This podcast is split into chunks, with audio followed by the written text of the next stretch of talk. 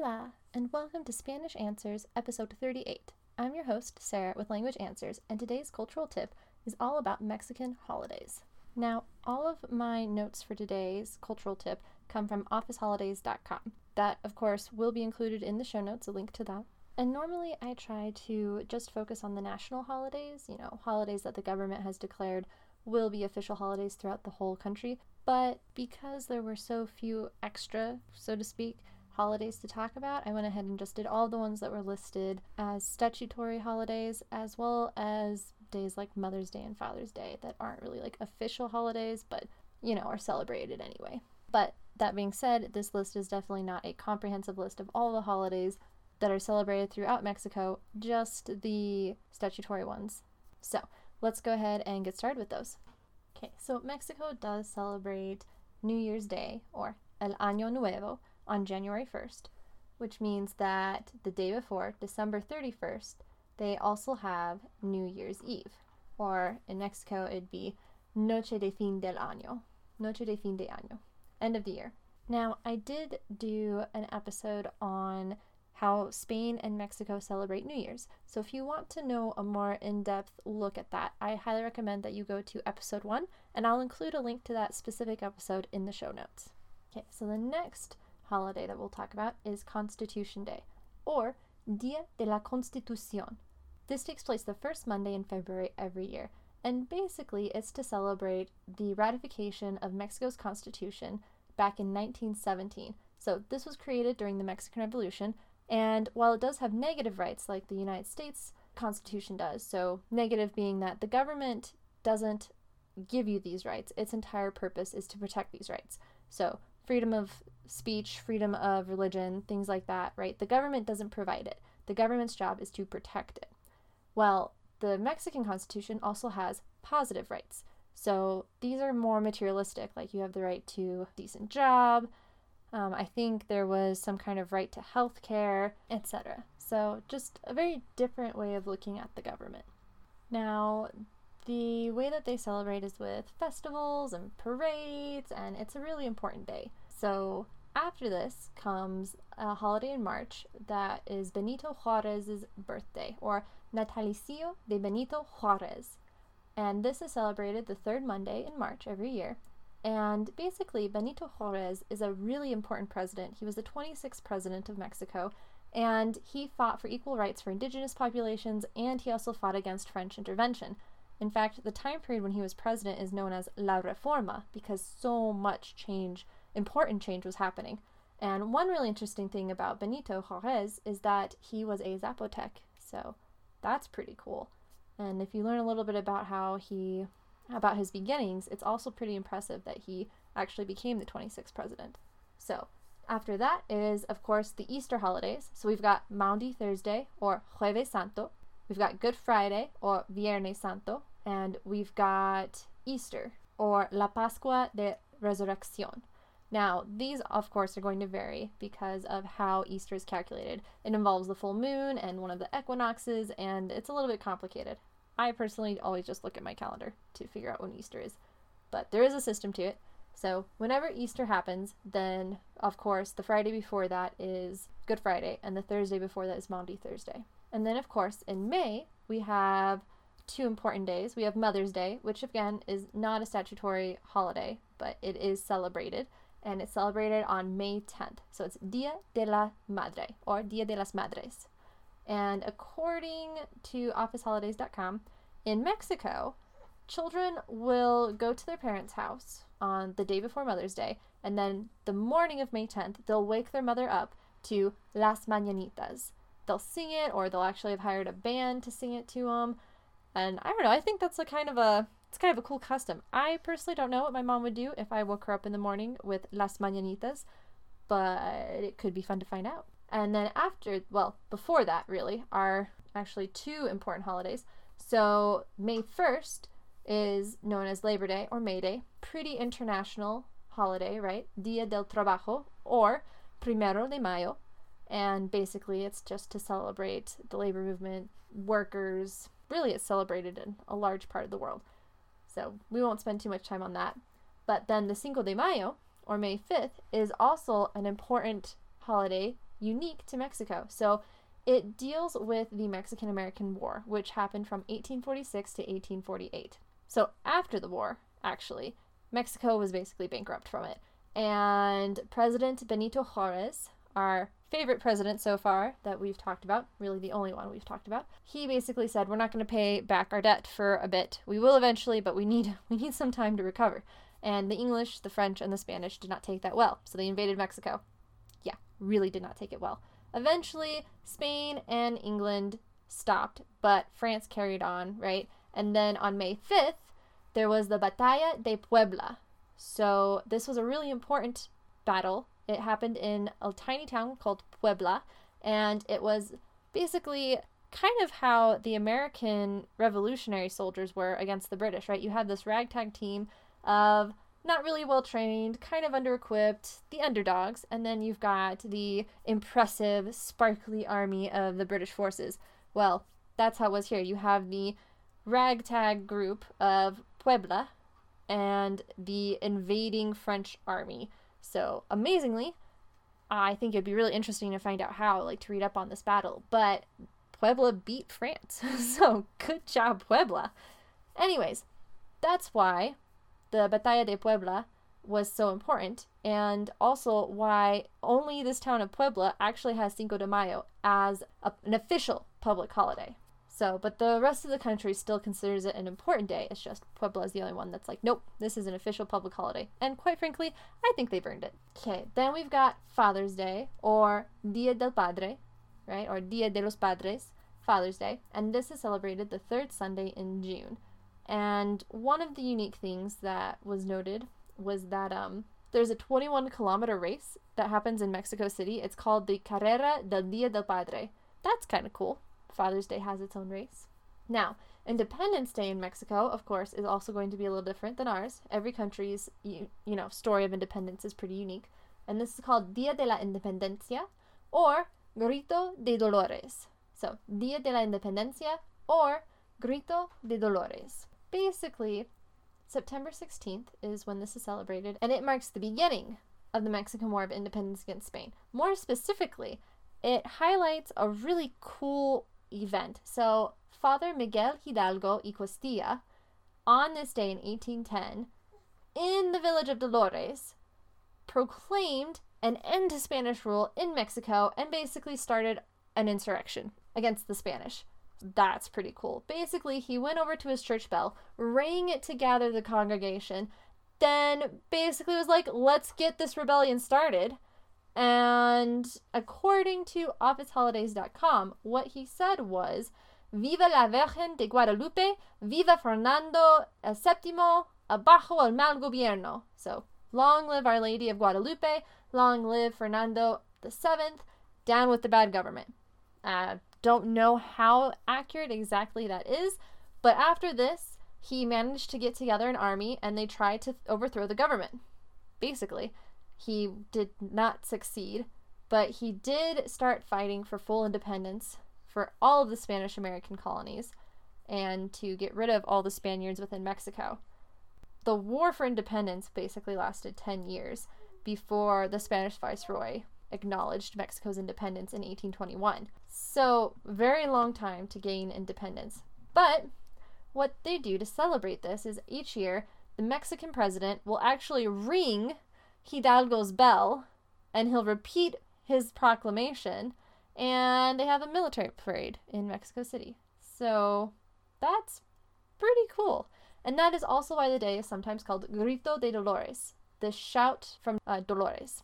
All right, then there is of course Mexico Mexican Day of the Races or Mexico Day of the Races, also Dia de la Raza, and this is celebrated on October 12th every year. And basically it's their version of Columbus Day. So basically it's a day where they celebrate Columbus finding America or discovering America and also they kind of celebrate the different races or the different ethnic groups within Mexico. Then on November 2nd, we have Day of the Dead or El Dia de los Muertos. And basically, it's a day to remember all of one's lost or departed loved ones. So basically, you have um, families that will set up graves or they'll set up family altars and they'll bring whoever it is they're celebrating, they'll bring their favorite food and drinks, and then, um, you know, they'll say some prayers or chants and then have a picnic. And around 6 p.m., the bells will begin ringing to bring the dead, to summon the dead, and they ring about every 30 seconds throughout the rest of the night until sunrise. And then anyone who kept, you know, watch all night, then they can go home. Now, it sounds like they celebrate deceased children on November 1st, which is All Saints' Day, and then they celebrate deceased adults on November 2nd, so Day of the Dead.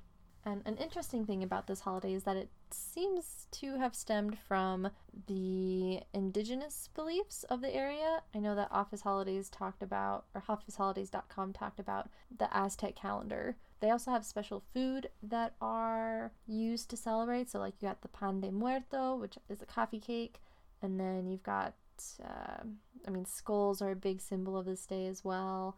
You've got skeletons. So while it might seem a little bit morbid to cultures that don't celebrate death this way, it kind of isn't. I, I find it a very interesting holiday that you would have a set a set day that is set aside to celebrate the the loved ones who are lost, right, and remember them and celebrate them. So I don't know if you've seen the Disney movie Coco, but I love that movie, and it's basically a really good way to kind of see how this would be celebrated. I mean, let me know if I'm wrong, because I haven't actually celebrated the Day of the Dead. Coco was a pretty good movie, and the whole movie is basically based on this day. But the reason why they celebrate is because they believe that the souls of these dead loved ones come back once a year, right?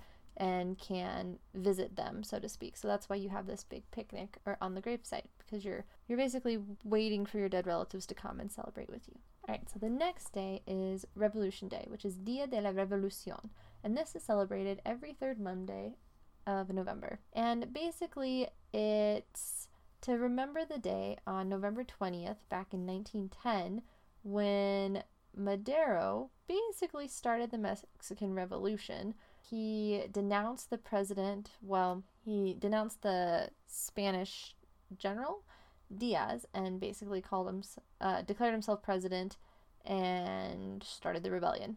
This holiday is in commemoration of the beginning of the Mexican Revolution. Next is Dia de la Virgen de Guadalupe, or Day of the Virgin of Guadalupe. So it's a holiday to celebrate Mary and it's on December 12th. This is also a really interesting holiday. So, one thing to remember is that Mary is the patron saint of Mexico. To celebrate this day, they have a mass ceremony and a fair.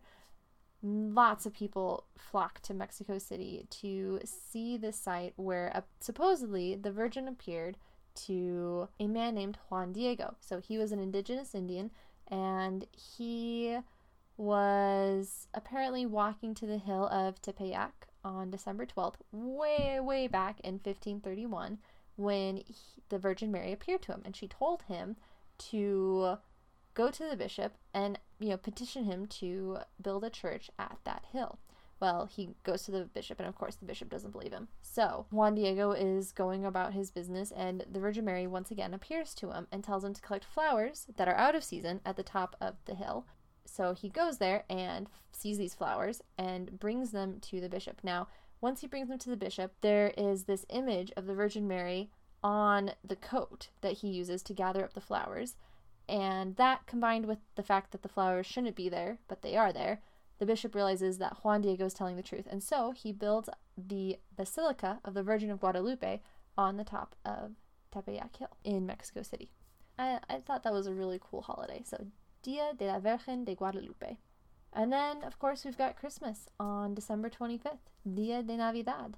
And one interesting fact about this is that Mexican children actually get their gifts on Epiphany instead of Christmas Day. So, Epiphany is on January. So, if you remember from when we talked about the holidays in Spain, Epiphany is also known as Three Kings Day. It's the day when the three wise men came and found Jesus. But Christmas Day is still, you know, the celebration of when Jesus Christ was born. Uh, just to recap, there are 12 statutory holidays in Mexico. So that's New Year's Day, Constitution Day, Benito Juarez's birthday, Maundy Thursday, Good Friday, Labor Day, In Puebla only, there's the Cinco de Mayo, so it's really a regional holiday, not the statutory holiday. We talked about Mother's Day and Father's Day, but those are also not public holidays. And then going back to the statutory holidays, we've got Independence Day, Mexico Day of the Races, Day of the Dead, Revolution Day, Day of the Vir- Virgin of Guadalupe, and Christmas Day. This has already gone way longer than I intended, so let's go ahead and get started with the episode.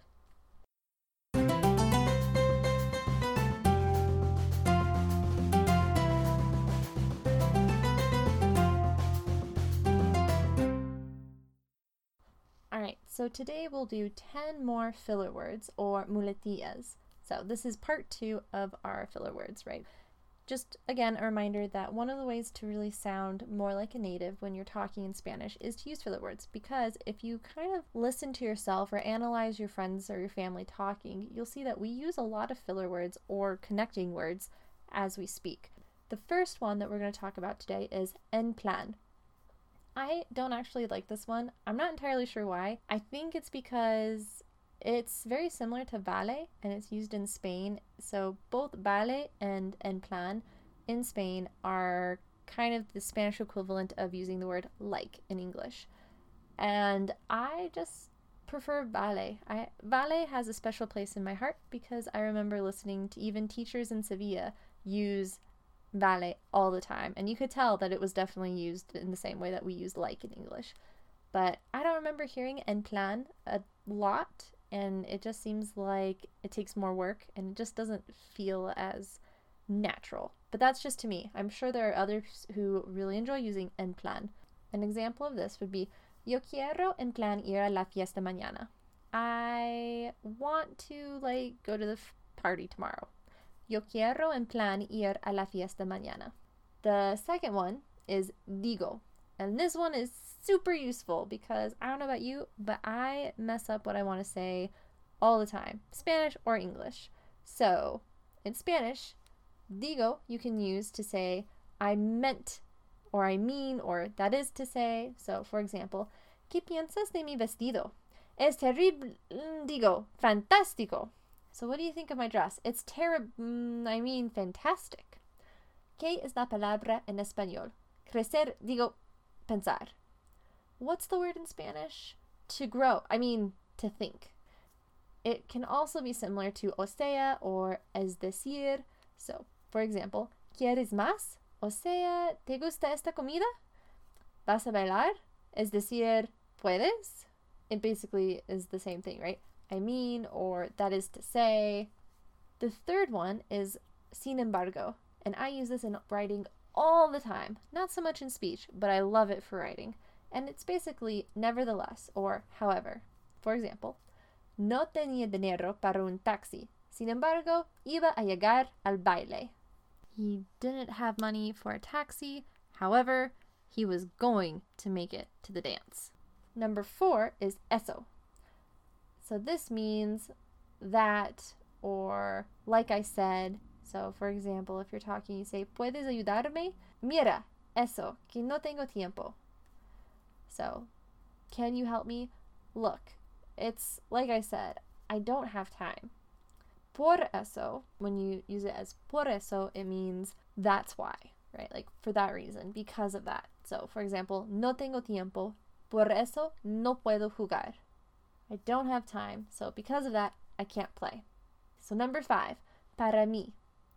It's a soft way of disagreeing with someone, kind of like saying, in my opinion, so, para mí, el autor no tiene sentido.